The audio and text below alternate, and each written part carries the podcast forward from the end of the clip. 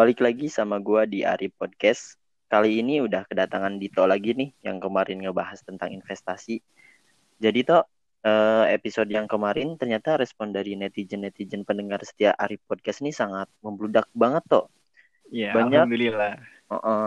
banyak yang DM di Instagram gue. Eh, kak lanjutin dong kak tentang reksadana please kak. Padahal gue kemarin belum ngebahas reksadana ya, cukup Nah cukup itu gimmick juga ya lu.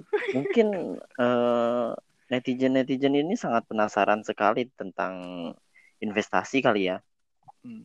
Eh, langsung aja kali ya toh. eh, jadi kan kemarin lu udah jadi kan kemarin lu udah sharing nih tentang investasi. Ngomong-ngomong soal investasi, menurut lu sendiri pertama-tama apa pertama-tama apa aja sih yang harus dipersiapkan sebelum melakukan sebuah investasi? Apakah dari segi keuangan kita sendiri harus sehat kah atau gimana nih toh menurut lu? Coba. Hmm. Ya sebenarnya kalau di secara ekonomi ya, investasi itu sebenarnya di bagian yang paling terakhir. Soalnya sebelum lu bisa investasi itu lu sebenarnya harus bisa dapat uang. Intinya kalau lu nggak dapat uang, apa yang mau ditabung, apa yang mau diinvestasiin kan? Mm-mm. Nah, sebenarnya di di financial itu ada empat nih, ada empat pilar, yaitu lu mendapatkan, membelanjakan, berbagi, terus yang terakhir baru investasi. Pokoknya investasi, masalah investasi menabung itu di bagian terakhir-terakhir deh. Nah, yang pertama itu lu mendapatkan kan. Gimana caranya lu dapat duit. Jadi semakin besar income yang lu dapat, lu bisa saving yang lebih banyak dari itu. Nah, yang kedua ini juga nggak kalah penting tentang membelanjakan. Gimana kita bisa membelanjakan dengan baik eh, pengeluaran kita, eh membelanjakan dengan baik pendapatan yang udah kita dapat nih. Eh gue biasanya kalau kalau gue ya, biasanya pengeluaran dalam satu bulan itu gue bagi jadi dua kategori nih. Jadi ada fixed cost, ada variable cost. Fixed cost itu ya namanya juga fix kan, ya apa biaya yang tetap yaitu biaya yang eh, ya kayak gua kuliah, biaya transport gua, gua makan, bayar kos, terus bayar listrik, bayar air yang Oke. mau nggak mau lu harus keluarin gitu. Mau nggak mau dan harus lu keluarin kayak kayak tanggungan-tanggungan gitulah yang emang fix kayak gitu kan. Ya. Nah, terus habis itu kita melebar ke variable cost. Variable cost ini yang bisa kita otak-atik nih, yang bisa misalnya kalau kita bisa hemat gitu, biasanya kalau sebulan ke bioskop tiap weekend, tiap hari Minggu kita kurangin jadi dua minggu aja gitu bisa. Yang kita otak-atik buat itu tuh, biar apa? Buat kita mainin biar kita bisa savingnya lebih gede. Nah itu terserah kita tuh bikin chartnya lu mau variable cost ini eh, berapa persen sih yang mau lu keluarin untuk lu senang-senang. Hmm, Gitu oke, sih. Oke, oke, oke. Nah setelah itu nggak langsung nabung nih. Ada nih berbagi namanya. Berbagi tuh kayak lu beramal, kayak lu sodakoh gitu. Membantu sesama lah ya, berbagi. Itu lu taker tuh budgetnya. Kalau di Islam itu 2,5% dari gaji kita kan. Tapi alangkah baiknya bisa lebih tinggi dari itu. Jadi sebelum lu nabung nih, lu harus mempersiapkan tuh yang tadi-tadi harus lu apa? Lu perhatiin juga. Jadi jangan asal nabung aja. Kayak gua dulu sebenarnya gua salah sih dari kecil. Dari kecil gua kebiasaan eh dapat pemahaman itu eh, nyimpen duit, nyimpen duit, nabung, nabung, nabung, gua belanjain, terus duit gua habis. Nah, terus gua nabung, nabung, nabung lagi, gua belanjain, duit gua habis. Harusnya kan nggak kayak gitu prosesnya. Prosesnya kan kita gimana kita mendapatkan uang, yaitu kalau gua kecil dulu dapat uang saku dari orang tua, dapat THR dari orang tua gitu kan, gua simpan. Nah, gua nggak tahu gua miss di cara membelanjakan duit gua. Jadi gua nabung dulu, terus gua gua nabung tujuannya buat beli barang yang gua kepengen, terus gua belanjain kan. Seharusnya nggak kayak gitu.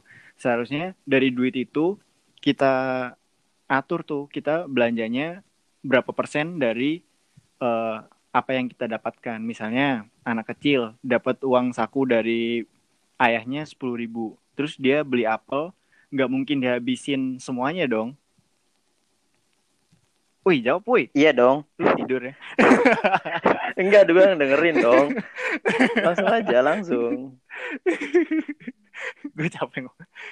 Nah itu kan, misalnya anak Mm. kecil nih dapat uang uang sepuluh ribu dari bapaknya, terus dia mau beli apel, nggak mungkin dia beli apel semuanya sepuluh ribu dia buat beli apel dong. Enggak mungkin Berarti- dong. Heeh. Nah dia dia harus tahu tuh membelanjakannya, dia sisihkan uangnya gitu dari pendapatan itu, terus misalnya skill berbelanja itu kayak misalnya ada anak nih, ada dua anak yang si A ini belanja ke toko ini dapat harga apel 7000 Yang si B ini ke belanja toko yang berbeda dia dapat harga 5000 Terus sing, yang si A ini nanya, "Eh, lu kenapa bisa dapat harga lebih murah?" Terus si B ini ternyata ngomong, "Iya, soalnya gua nawar." Nah, itu kan skill skill berba, skill berbelanja, skill milih toko, pokoknya gitulah skill berbelanja lu yang harus ada gitu. Aduh, gua ngomong apa sih anjir ini? Terus kan dari dari apel yang tadinya harga 5000 itu Hmm. kan ada sisa tuh duit 5000. Nah, 5000 itu juga nggak semuanya buat ditabung. Jadi harus ada tuh yang namanya berbagi. Kita amalin eh, setengahnya lah ya, setengahnya dari 5000 2500 baru kita tabung. Gitu sih. Sebenarnya investasi itu ya kita kalau nggak punya duit ya nggak usah dipaksakan investasi. Terus yang lebih penting lagi nih Rip, kan lagi Ya. ada apa isu corona ini kan, Oh. corona yang udah berbulan-bulan ini bikin bikin Ya. kita bete kan. Nah ada banyak orang-orang bahkan teman-teman gue juga jadi korban eh, Corona. PHK Oh, gitu, PHK. Heeh, PHK jadi korban PHK dari corona ini. Nah coba bayangin aja kalau mereka di nggak dapat pas dalam kondisi nggak dapat income gara-gara PHK itu terus mereka nggak ada dana darurat. Hmm, berarti dana darurat itu sangat benar-benar penting sekali ya, Toh ya. Heeh. Penting banget soalnya sebelum lu mau beranjak ke investasi harus punya dana darurat dulu nih, harus build up dana darurat. Oke, oke, oke, oke, oke. Eh, Terus kan hmm, terus kan eh, dana darurat itu ya menurut teori nih, menurut teori hmm. eh, dana darurat itu kalau lu masih single itu tiga kali pengeluaran lu dalam satu bulan. Oke. Nah, eh, ngomong-ngomong soal pengeluaran, lu tahu nggak pengeluaran sebulan lu berapa? Tahu? Iya, kenapa? Kenapa jadi awkward- gini ya, Rif?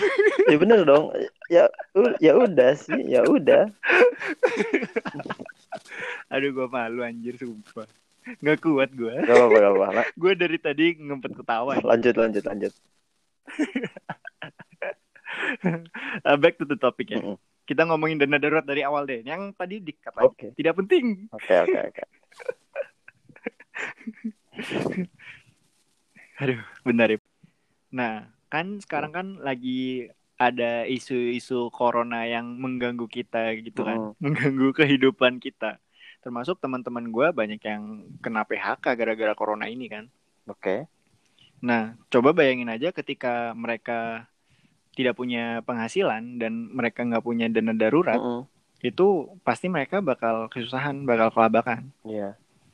Nah, di sinilah kita pentingnya sebelum kita invest. Kan kalau kita ngomongin invest kan pasti ada risikonya. Iya. Salah satu mengelola risiko selain mem- membangun portofolio yang diversify portofolio itu, itu adalah punya dana darurat dulu. Iya. Jadi walaupun ketika pandemi corona investasi kita jatuh, kita masih punya dana darurat buat nge-backup kita. Teo- teorinya dana darurat itu kalau misalnya kita single itu tiga kali pengeluaran kita dalam sebulan. Mm. Kalau kalau udah punya istri satu itu enam kali pengeluaran sebulan. Nah kalau istri dua atau istri tiga beda lagi. Waduh, waduh, waduh, lagi. waduh, waduh, waduh, waduh, waduh, waduh. Oh, Nah gitulah ya kita ngebahas yang single-single aja ya. Kan kita masih single nih. masih belum punya istri. Nah, sebelum kita eh, ke arah investasi itu, emang yang paling penting itu kan gue bilang di podcast sebelumnya itu ngatur duit. Iya. kan tadi gue udah nyinggung-nyinggung soal ngatur duit. Nah, gimana kita bisa ngatur? Yaitu kita harus bisa mencatat nih pengeluaran pengeluaran kita sebulan itu berapa. Kita, ketika kita mengerti pengeluaran kita sebulan, kita bisa gerak, kita punya variabel cost yang bisa kita otak-atik kan. Dan di variabel variabel cost itu kita bisa selipin uh, dana darurat. Jadi kita sebelum ke invest, kita selipin dana darurat dulu. Misalnya ya gitu, kita penuhin dulu tiga kali pengeluaran sebulan setelah itu terpenuhi baru kita bisa invest biar resikonya lebih aman soalnya fungsinya dana darurat itu ya dipakai ketika uh, misalnya corona ini terus amit-amit ya kita kena PHK mm. uh, selama space tiga bulan itu kita masih bisa bertahan hidup tanpa harus ada income tanpa harus kerja gitu gitu deh oke oke oke oke jadi uh, setelah bukan setelah itu sih uh, oke okay. uh, eh, hmm. jadi setelah kita dari segi keuangannya sehat nih hmm. uh, kita kan nggak bukan sehat uh, sih apa tuh uh, lebih ke punya dana darurat oh, aja lebih, lebih teratur uh, dan punya dana darurat oke okay, dan hmm. lebih tepatnya gak punya kartu cicilan lah ya itu tergantung sih. Misalnya kalau kalau cicilan rumah kan kalau rumah atau tanah kan masih masuk akal tuh. Soalnya harganya kan terus naik kan tiap tahun. Jadi itu bisa jadi aset buat kita. Jadi nggak apa-apa tergantung tergantung orang Tergantung orangnya. Tergantung orang. Tergantung penghasilannya dan tergantung gaya hidupnya nah, sih. itu sih itu.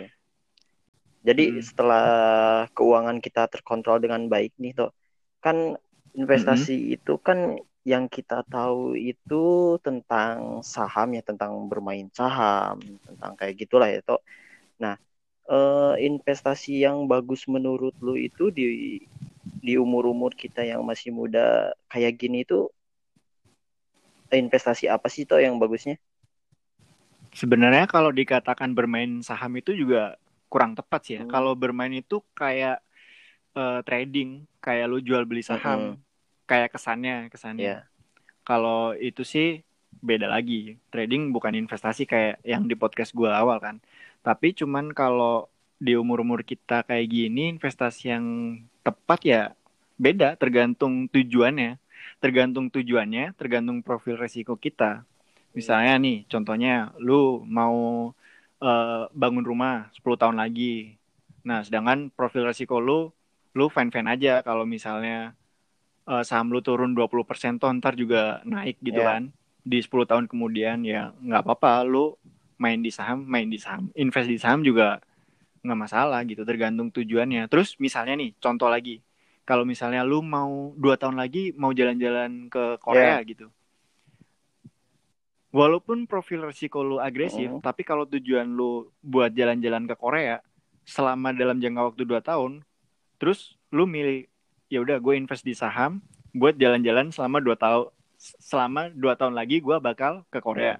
itu kurang tepat sih kalau kata gue oke okay, oke okay, oke okay, oke okay. kurang tepatnya karena uh, si saham ini kan fluktuatif tuh yeah. dia fluktuatif terus di jangka waktu yang panjang dia bakal naik juga bakal naik uh, susah ngejelasinnya kalau cuman kata-kata doang ya. Jadi intinya kalau misalnya bentar aduh gue bingung ngejelasinnya. gue tadi mau ngepotong sih, cuman uh, jadi kita tuh kayak oh langsung aja kali ya. Uh... Misalnya dua tahun lagi kita mau jalan-jalan ke Korea, terus kita invest di saham. Itu kan berarti kurang tepat karena saham hmm. kan resikonya tinggi. Sangat. Dengan resik resiko tinggi itu bisa tujuan lu dua tahun itu sangat beresiko caranya caranya mengurang mengelola risiko itu gimana? Ya kita pilih yang profil risikonya paling rendah atau yang pertengahan lah ya. Bisa lu pakai reksadana pasar uang atau reksadana pendapatan tetap. Atau deposito juga bisa sih sebenarnya. Cuman deposito akhir-akhir ini kan bunganya ya. kecil ya, cuman 4%.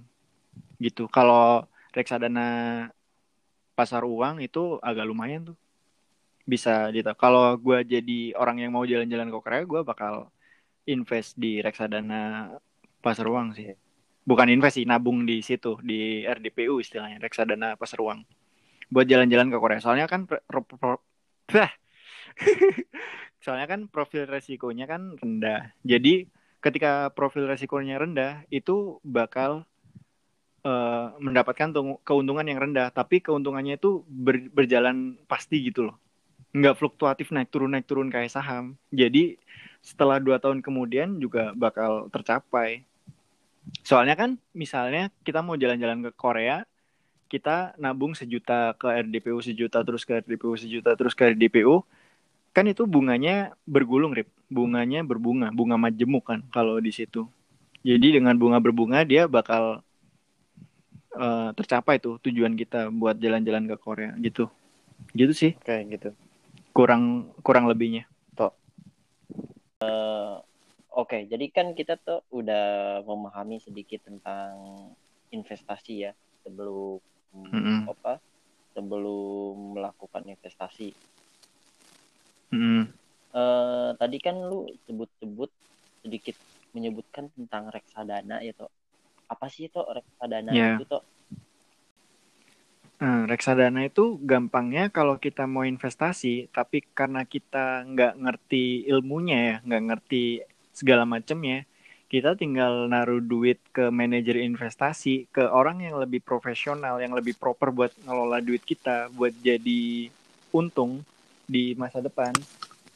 Nah itulah reksadanya. Jadi kita tinggal naruh duit, kita merem, kita tunggu lima tahun kemudian baru kita ambil duitnya. Oh, nah itu okay, okay. gampangnya investasi di reksadana itu kayak gitu. Jadi uh, udah diatur sama manajer investasinya ya tuh. Jadi kita cuma iya, dan... duduk-duduk doang sama transfer per bulan ya. Iya iya. Kita tinggal duduk-duduk doang, kita mempercayakan duit kita ke manajer investasi itulah kayak okay. gitu. Terus hmm manajer investasi itu uh, ada yang ngawasin juga. Jadi duit kita, gue gua naruh duit nih ke manajer investasi. Duitnya itu nggak yang nyimpen bukan manajer investasi. Duitnya itu yang nyimpen bank kustodian namanya. Iya. Yeah. Jadi bank kustodian itu kayak pihak ketiga yang uh, ngawasin si manajer investasi. Jadi takutnya biar nggak ada fraud gitu, biar nggak ada kecurangan duit kita diambil segala macam. Oke, okay, biar nggak ada Jadi, korupsi lah ya, lebih kasarannya. Uh -uh. Uh -uh. Jadi manajer investasi ini bukan perorangan juga, manajer investasi ini berbentuk lembaga gitu loh, Rip. Uh -uh. Oh, Bang Ungkus Jadi berbentuk kalau, lembaga ya? Bukan manajer investasinya. Oh, manajer investasinya, oke. Okay. Uh -uh. Terus? Jadi walaupun suatu saat nih kita misalnya Eh, nabung-nabung uh, naruh duit naruh duit terus tuh di reksadana si produknya manajer investasi uh-huh. ini. Kalau misalnya perusahaan dia bangkrut, duit kita nggak bakal hilang, duit kita masih ada di bank kustodian itu. Uh. Terus selain itu, itu juga diawasin sama OJK gitu, jadi ya insya Allah aman insya Allah sih. Aman. Ada ada banyak pihak yang mengawasi duit kita gitu. Uh. Soalnya kan kalau investasi angkanya nggak main-main ya, angkanya gede. Itu hasil kerja keras kita menabung. Oke oke. Gitu. Oke. Jadi uh, reksadana itu ada apa aja sih tuh? Uh, reksadana itu sebenarnya ada banyak macamnya ya. Ada kalau gua cek di Bareksa itu Bareksa itu kalau pada yang belum tahu nih ada platform nih, ada agen yang ngebantuin manajer investasi ngejual-ngejualin produknya platform online yaitu bisa ada Bareksa, ada Bibit contoh-contohnya yang lain gue kurang tahu ya. Nah itu ada tujuh macam tapi gue kategorikan aja biar gampang ya. Kita kan masih belajar hmm. nih. Kita kategorikan uh, apa reksadana ini ada tiga macam jadi reksadana eh ada tiga macam ada empat ada empat macam reksadana pendapatan tetap ada reksadana pasar uang reksadana campuran sama reksadana saham. Oke. Nah uh, lu sendiri hmm, ikut reksadana yang mana nih tuh? Kalau gue sendiri sih naruh duitnya di reksadana pendapatan tetap ya untuk saat ini. Tapi untuk berikutnya gue bakal nyoba uh, beli produknya reksadana pasar uang. Dan kenapa? Dan so, kenapa tuh lu uh, di apa memilih di pendapatan tetap? Nah, balik lagi kalau masalah memilih reksadana itu tiap orang pasti beda ya. Hmm. Tiap orang itu memiliki tujuannya masing-masing. Kalau tujuan gue uh, mungkin ya mungkin contoh nih contoh tujuan gue buat uh, beli rumah atau apa buat biaya pendidikan okay. anak gitu kan makanya gue pilih reksadana pendapatan tetap berarti tergantung soalnya reksadana pendapatan tetap ini resiko apa profil resikonya itu dia sedengan hmm. jadi dia nggak terlalu tinggi dia juga nggak terlalu rendah profil resikonya oke okay. Dengan kata lain, kalau profil resikonya sedengan itu, dia ntar bakal dapat return yang lumayan juga, Rip. Bakal sedengan juga. Oke, okay. iya. Yeah. Kan kita masih ingat tuh di episode pertama yang low risk low return, high risk high return. Nah, reksadana pendapatan tetap ini yang ada di tengah-tengah. Ya, risikonya nggak terlalu kecil, risikonya nggak terlalu gede ya sedengan, ntar kita dapat returnnya juga sedengan. Kalau reksadana pendapatan tetap itu rata-rata uh, return per tahunnya itu sekitar 8 sampai 7 persen per tahun sih. Kan lumayan tuh. Lumayan sih tuh nah itu. Makanya gue ya udah gue apa naruh tabungan gue di situ. Di reksadana pendapatan tetap. Pendapatan tetap. Mm -hmm. terus untuk ke depannya kayaknya gue bakal uh, nyisihin separuh dari dana darurat gue ke RDPU ke reksadana pasar uang. Jadi gini nih profil risikonya ya. Yang paling tidak beresiko sampai sampai yang paling beresiko. Dari yang returnnya paling kecil sampai yang returnnya paling gede. Jadi dari reksadana pasar uang terus reksadana pendapat tetap baru reksadana campuran terus reksadana saham. Itu urutannya tuh. Jadi kalau kita ngomongin reksadana pasar uang itu yang resikonya paling kecil kenapa resikonya paling kecil karena dia itu berbentuk obligasi jadi yang uh, dibeli-beliin sama uh, manajer investasi itu adalah obligasi-obligasi pemerintah. pemerintah sama obligasi korporasi. Hmm. Cuman surat hutangnya itu jatuh temponya kurang dari satu tahun. Kenapa risikonya bisa rendah? Soalnya biasanya perusahaan perusahaan-perusahaan itu bayar mau bayar utang nih tahun ini itu tuh udah di budgeting sama perusahaan itu di ta di anggaran tahun lalu buat bayar utang tahun ini gitu makanya risikonya rendah risiko gagal bayarnya rendah Sedangkan kalau reksadana pendapatan tetap itu itu juga isinya 80% obligasi, sisanya saham. 80% obligasi itu sama obligasi pemerintah sama obligasi korporasi. Nah, tapi jangka jatuh temponya itu yang lebih dari satu tahun. Gitu reksadana pendapatan tetap. Kalau reksadana campuran ya kayak namanya, dia campuran antara obligasi sama saham. Jadi 50% obligasi, 50% saham. Terus kalau yang reksadana saham itu 80% saham, sisanya obligasi. Jadi uh, manajer investasi itu bikin portofolionya tergantung jenis reksadanya itu. Kalau dia bikin portofolio di reksadana saham, dia bakal bikin portofolio perusahaan-perusahaan yang ada di beberapa sektor gitu. Sektor kan saham tuh ada berapa sektor tuh? Ada 9 sektor ya kalau nggak salah. Jadi dia bisa bikin portofolio beli di perusahaan, bisa di manufaktur, properti, uh, retail dan segala macam itu. Hmm. Nah, kita kan susah tuh kalau misalnya kita main saham ujuk-ujuk main saham bisa kita kayak gua tuh yang di apa training di sekuritas yang di episode pertama itu kan gue latihan beli saham kan latihan beli saham dan itu emang susah banget. Tapi ada jalan pintasnya jalan pintasnya yaitu kita serahin aja ke manajer investasi. Kita beli produk reksadana saham. Nah itu ntar manajer investasinya bikin portofolionya ya di saham-saham itu gitu. Oke oke oke jadi banyak banget ya, ya jadi banyak banget ya yang harus kita tahu tentang reksadana itu sebelum memulai hmm Oke. Jadi kan lu tadi udah ngebahas tentang macam-macam reksadana ya. Uh, apakah mm -hmm. apakah reksadana itu dijamin pasti kembali atau maksudnya itu apakah dijamin kita mendapatkan keuntungan dari reksadana itu toh? Sebenarnya nggak ada yang ngejamin lu bakal dapat return atau enggak hmm. ya Soalnya itu pinter-pinter kita aja dalam memilih manajer investasi itu. Jadi kalau misalnya milih manajer investasi itu lihat portofolionya kan biasanya kalau kita mau beli reksadana gitu ada apa? Ada lembar itunya tuh portofolio yang dibikin sama manajer investasi. Dia udah diser diservi bah, dia udah diversify apa enggak? Dia udah uh, sektornya udah menyebar apa enggak? Duit kita tuh nggak cuman ngumpul di satu sektor. Ingat portofolio yang bagus itu portofolio yang nyebar, yang duit kita nyebar di berbagai sektor. Hmm. Jadi kalau istilahnya di di finance itu don't put your eggs in one basket kan. Jangan naruh semua telur lu di satu basket. Jangan naruh semua telur lu di satu keranjang aja. Jadi kalau misalnya ntar satu keranjang itu pecah, pecah semua telur lu. Aset lu anjur semua kan. Nah, ya caranya taruh telur-telur lu di keranjang yang beda-beda, di sektor yang beda-beda. Jadi jangan pertanian semua, jangan sektor di manufaktur semua. Jadi ada yang di sektor finance, ada di, di sektor properti gitu. Jadi kita lihat portofolio manajer investasinya. Terus lihat reputasi manajer investasinya. Oh.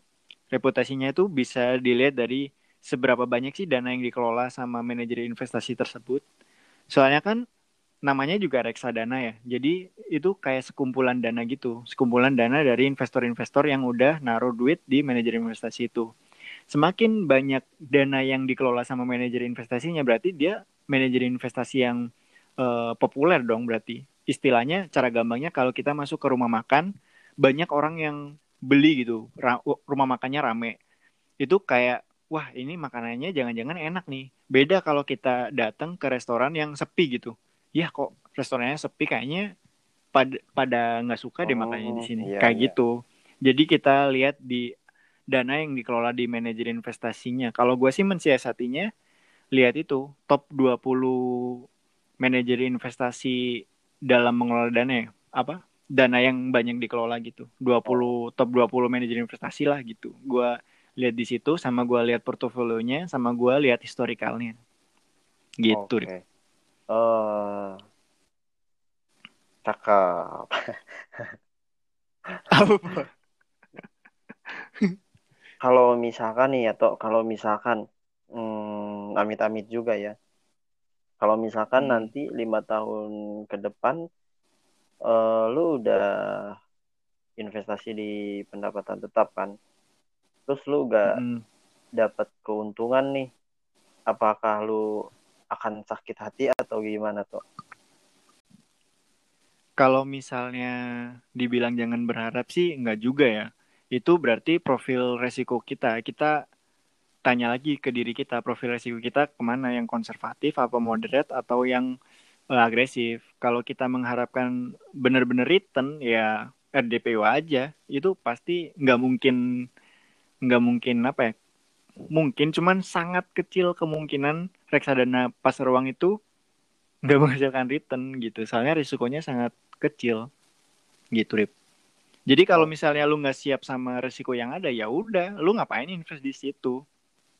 Berarti lu investnya mainnya di reksadana pasar uang gitu. Gitu Rip.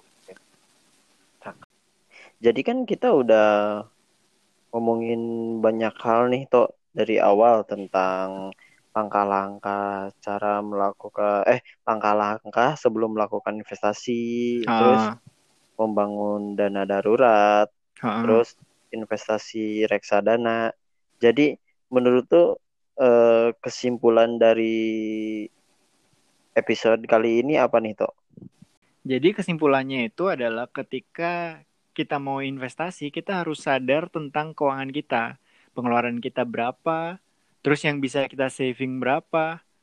Baru kita ngebangun dana darurat dulu. Soalnya itu emang bener-bener penting banget di tahun 2020 ini, Rip. Hal hmm. yang kayaknya nggak mungkin jadi mungkin kayak corona gini. Tiba-tiba WFA, tiba-tiba ada PHK gitu kan. Iya. Yeah. Jadi kita concern tentang dana darurat ini kan. Jadi sebelum kita investasi ya kita bangun dulu dana darurat ketika itu udah mencapai yang tadi tuh yang tiga kali pengeluaran kita dalam sebulan kalau kita single baru kita sisihin duit kita buat investment gitu. Oke. Oke. Jadi eh, corona ini sangat memberikan kita pelajaran ya. Maksudnya tuh jadi di untuk masa yang akan datang tuh kita harus mempunyai Iya, benar benar benar. eh, mempunyai dana darurat kayak seperti inilah gitu. Ah, benar benar. Jadi kita Jadi- juga nggak ngasal kan pengeluaran kita sekarang jadi mikir-mikir dulu kalau mau beli apa-apa mikir-mikir dulu. Ini emang Betul. benar-benar penting penting apa enggak gitu. Betul. Memang semuanya itu ada hikmahnya ya. Hmm. Oke, mungkin episode kali ini cukup segini aja kali ya, Tok. Oke oke. Mungkin bisa dilanjut lagi eh beberapa hari ke depan. Iya iya. Mungkin bisa jadi tidak dilanjutkan lagi tergantung gimana Ter- respon dari netizen. Jangan ngomong gitu lah pak.